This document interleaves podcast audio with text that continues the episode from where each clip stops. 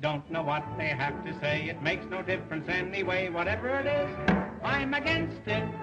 No matter what it is or who commenced it, I'm against it. Your proposition may be good, but let's have one thing understood. Whatever it is, I'm against it. And even when you've changed it or condensed it, I'm against it. I'm opposed to it. On general principles, I'm opposed to it.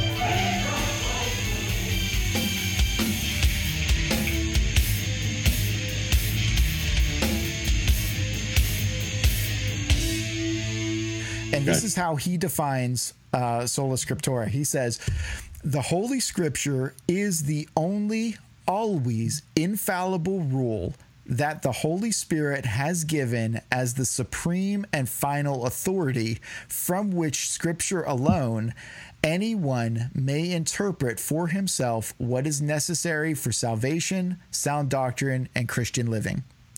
So, Uh, it's, so it's like a threefold Yeah, there's a lot in yeah, there. yeah, definite in there. But but I'm just looking at this first part right now. So the Yeah. Holy Scripture is the only uh, is is the only always infallible rule that the Holy Spirit has given as the supreme and final authority. Okay, well, So let's here, take here we that go. part first. Let's let's move on to the second part of this because I disagree with that. Okay. I disagree with that definition of sola scriptura because I don't think it's the only infallible authority, and I think that is a traditional way to do it. I'm so glad you included that Well, because it's it's, it's he says only always infallible, not only infallible, only always infallible. I want to make sure we're getting his wording right here, just just Yeah, so we can engage I- with it. Well, of course. I mean, I feel like that's kind of redundant. Always, Okay. always infallible. I mean, if it's always infallible, it's always if it's it's infallible, it's always infallible. I don't know, like you know uh, when, it when it is and when it isn't. You know. Well, Dr. Fred And- and Smith was his advisor, so we'll blame Fred for that. All right. Well, no, he. Pro- I'm sure he has his reasons, and he's probably a lot better off than I am on this subject. But for my own purposes, right here, I'm taking the only infallible. Okay. And I'm saying, okay, I don't think that the scripture is the only infallible. Now, this is where I will refer to scripture definitely and say this is where I got this from. So I do not believe. Let me put it this way: I do not believe this scripture is the only infallible word of God because of what the scripture says. And I think there's a few, a couple primary places we can go. Now, let me start with the, the most obvious, I think, and I think the most clear, because this is this is in Romans Romans chapter one. Everybody has heard this. I mean, such a famous passage with regard to creation and such. But uh, whenever whenever Paul is talking to the Romans about the wrath of God being revealed from heaven against all people, he talks about um, the, uh, the the what God has made evident to them. He says. For the wrath of God is revealed from heaven against all ungodliness and unrighteousness of men who suppress the truth in unrighteousness, because that which is known about God is evident within them. Now, that's a great one to start with right there. That's not the King James version. That's not the authorized version. Sorry, man. Uh, let, me, let me see if I can pull the net Bible. Will that work? No, I have I have my accordance software right here in front of me, so I can uh, Okay. read along with you. But throw throw out the um uh, the verses and stuff for people too, so they they know where. Romans 118 is where I'm starting at right Okay, here. all right. So, uh, and then, then it says this is this is the key thing, and this is the thing that really excites me. I love this. I don't know why it just gets me excited. But he says, "For since the creation of the world, his invisible attributes, dot dot dot." Now let's stop there for a second. Mm-hmm. He didn't say for since the creation of the Bible. Let's just make sure you know that. He does not say since the creation of the Bible. He says since the creation of the world. I know that may offend a lot of you that have a very, very high view of Scripture. I do too.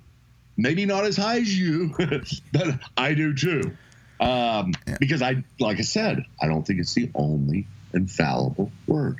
Now, let me make my argument. I'm going to continue on. All right, So I'm just going to say that I disagree with your um, interpretation here, but All right, all right. Just But- hang but- on. but go Just ahead.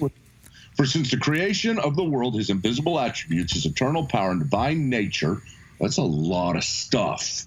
That is a lot of stuff. That's a lot of theology there. his eternal power, divine nature have been clearly, now talk about perspicuity of something, here we go, have been clearly seen, being understood through what has been made. And what is this? I mean, it gets it gets stronger. My argument only builds from here, so that they are without excuse. Boom, they're without excuse. They have no excuse because creation is so clear.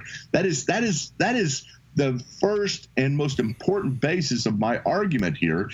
This if God communicates through, and this is going to apply to a lot of things, I know, but whenever we're talking about specifically what we're talking about here is scripture. If God has spoken through nature, and I believe he has, uh, we got Psalm 19 that continues this theme.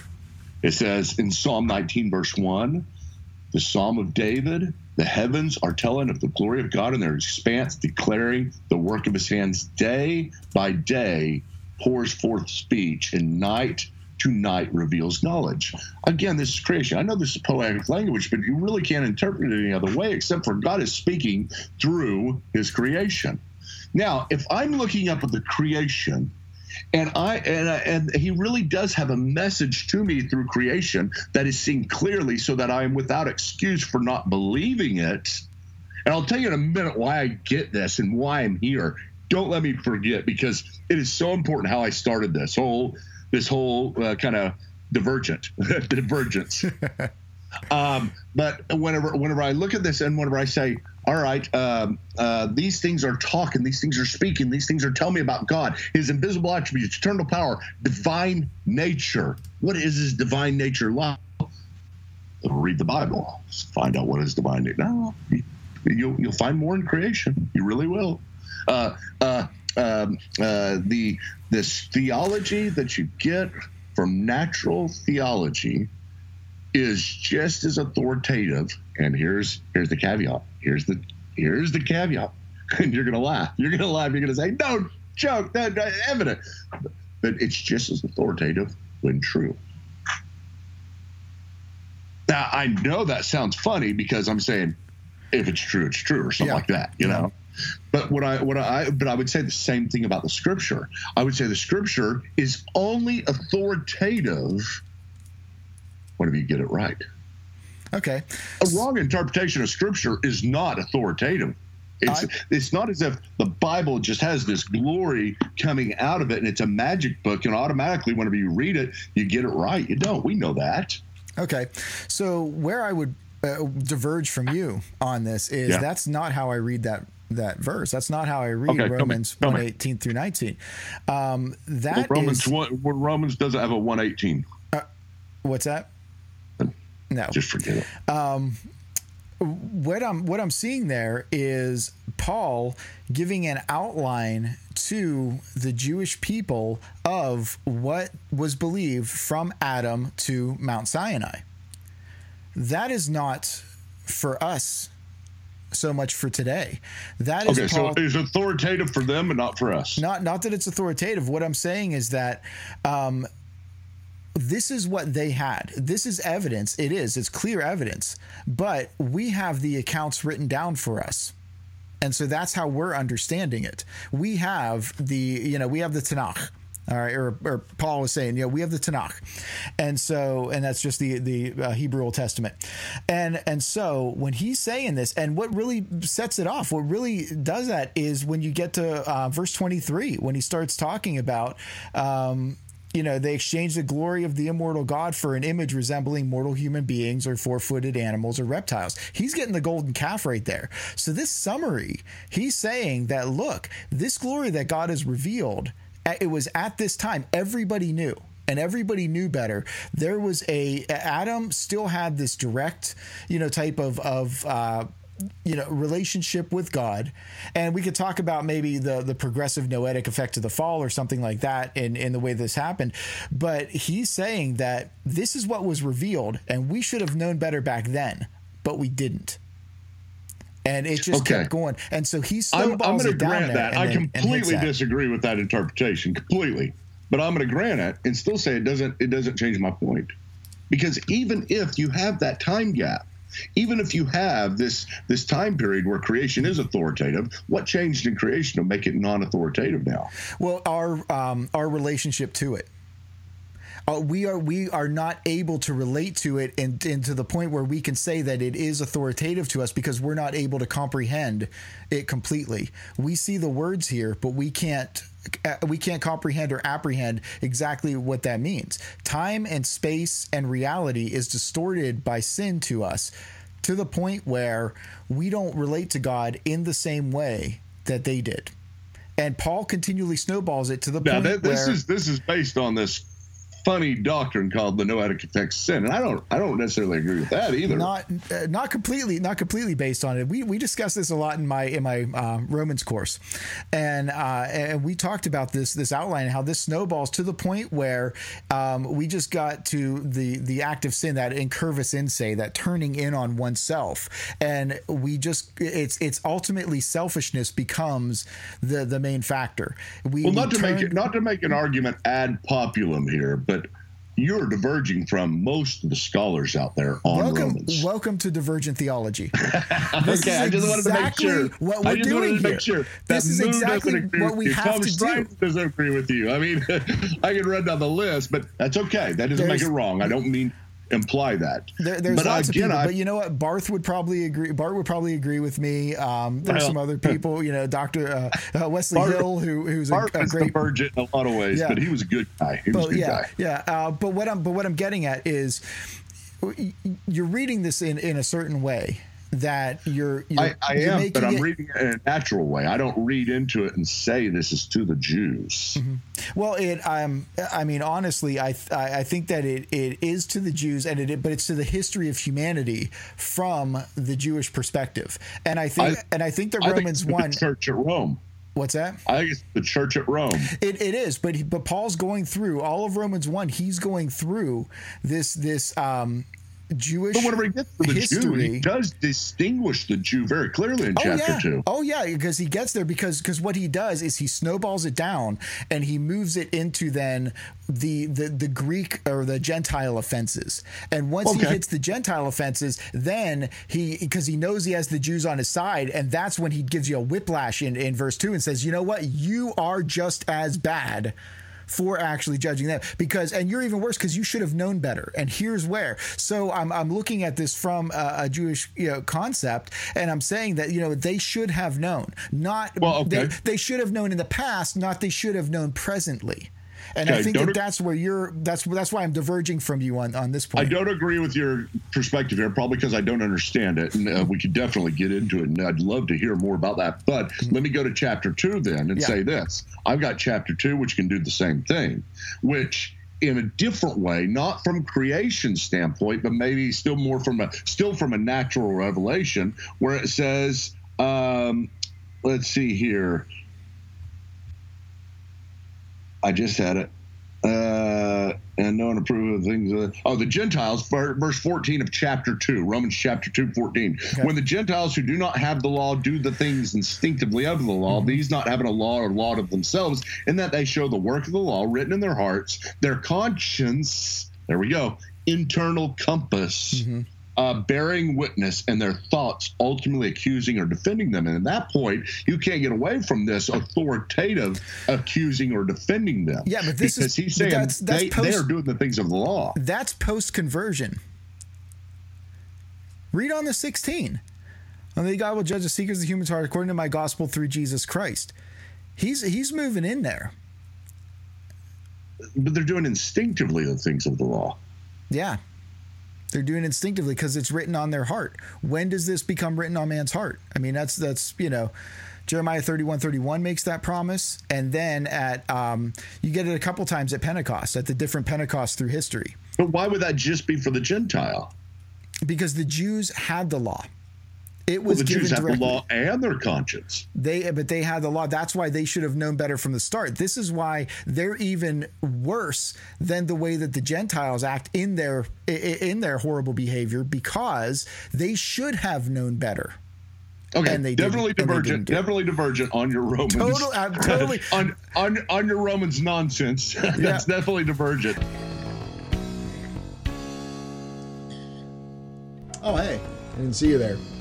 I am Samson Kovach. I'm the co host of Divergent Theology and the host of uh, the Theology Pit. Here to take a moment of your time to, you know, shamelessly plug some of our stuff that we do. Now, I know you've been asking yourself while you're watching these episodes of Divergent Theology hey, how can I become a divergent theologian? Well, that's a great question. First thing you have to do, well, you have to know why you believe what you believe. And the reason for that is because you have to know what's in the realm of, let's say, non heresy and the realm of heresy. You have to know how far you can go and diverge in each direction and still remain an Orthodox Christian. What's that? yes, the best way to go about doing that, in my opinion, is to go to credohouse.org. Now, what I would recommend is you start off with the discipleship program.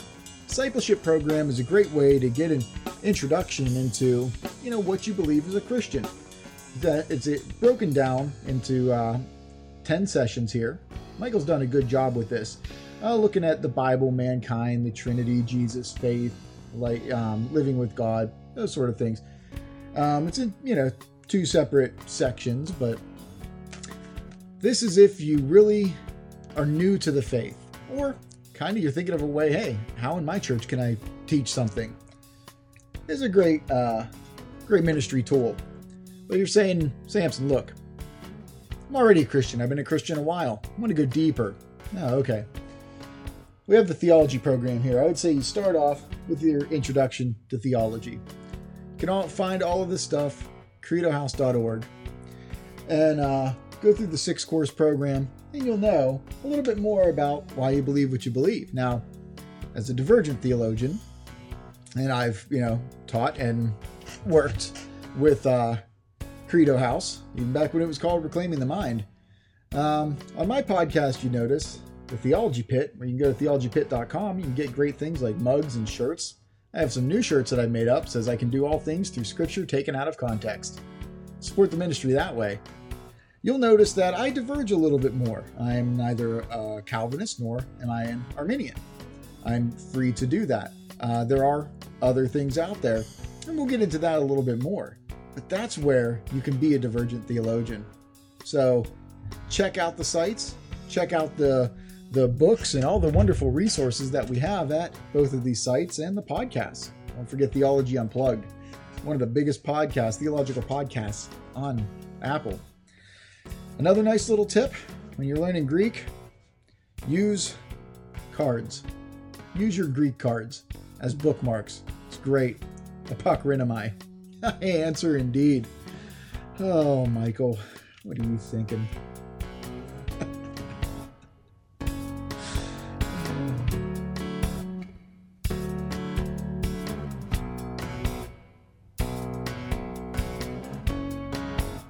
Oh wait! But listen, look. Wait till I get go going. wait, wait a minute on, on Psalm 19 and Psalm 19, where it says, you know, the, the creation is pouring forth God's speech day by day. And I mean, here here's what I look at. If we're going to take this in the way it seems to be taken, maybe you're going to have a different interpretation of some sort. But whenever we take this, uh, and it says, day to day pours forth speech, night to night reveals knowledge. This is what I see. If this is God's word being spoken through creation, which it, it, seems to be telling us they're they're declaring the the works of his hands and displaying pouring forth what kind of speech? Uh, fallible speech? Uh, a speech which is part truth and part lie? No he's saying about what the creation speaks clearly here it's pouring forth god's word. I mean, this is this is the way I, I, I take it. It's God's word, and if it's God's word, here here's the argument I have if this is God's word, and then that is God's word. We put these two up next to each other, and some people say, yeah, but this is more God's word. This is more authoritative. I used to teach that. I remember teaching that. We could probably pull up videotapes right now, and it would say, uh, well, you know, that's God's word, but it's just less God's word. And I'm like, how can you have less God's word? I'll argue with myself. How can God's word be less than God's word if, if it's God's word? And and this happens sometimes within charismatic circles. I'm not a charismatic. We'll talk about that sometime, probably, I'm sure. But and I love a lot of charismatic most. I mean, I go to a charismatic church right now. I mean, I've switched over to Sam Storms' church, but um, uh, charismatic. Uh, whenever you say you're charismatic, a lot of charismatics will say, "Yeah," because a lot of people will say, "Is it is, it, is what you have as authoritative as God's word?" And they'll say, "Oh no, no, no." God's word is the most authoritative, but we do get prophecies from him from time to time. And so I'm like, okay, so your prophecies are God's word. This is God's word. And somehow God's word is more authoritative than God's word. That's just nonsense. If one's God's word, they're both God's word, and they're both going to have equal authority. And it, it, comes down to a matter of interpretation on everything. You can you can get a word of knowledge or uh, a prophecy from the Lord, and if you get a prophecy and it's legitimate, I guarantee it's on par with God's word if it truly is God's word.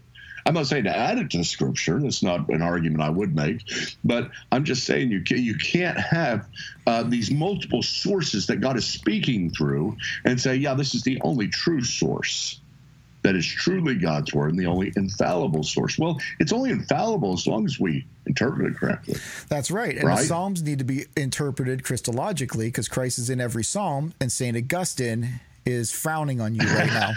I'm a dispensationalist. Come on. Christ never saw Psalm. Give me a break. It is. Oh, there, man. There you go. Hey, diverge. So I mean that yeah. that's what I mean. I mean this is, uh, but but again, this is the you know influence. Whether whether I agree with that or I, I, I do see uh, Psalms very much um, Christological, but not in every single aspect, but in in the majority of it. Um, well, at least I, here, at least here. What do you what do you think of what I said here? Yeah. Um, if if I take if I take the position that you're laying down, then okay. it is an extremely reasonable connection. It is it is saying that God is not boxed to what we have collected into a book. Yeah. And God can do whatever he wants. Whether or not he actually does is what we have to, you know, figure out. When somebody yeah. comes with you with something say i have a word of prophecy. I have a i have a this i have a that I, you know whatever. And and you're right that if somebody comes to you and and says something like that even you know, speaking in tongues interpreting it they're speaking for god. That is on par yeah. with with this. So in that aspect i think that people who would articulate sola scriptura in the way that we that that that's traditionally laid out um, but also are charismatic. Yeah, I think that they there's a bit of a disconnect.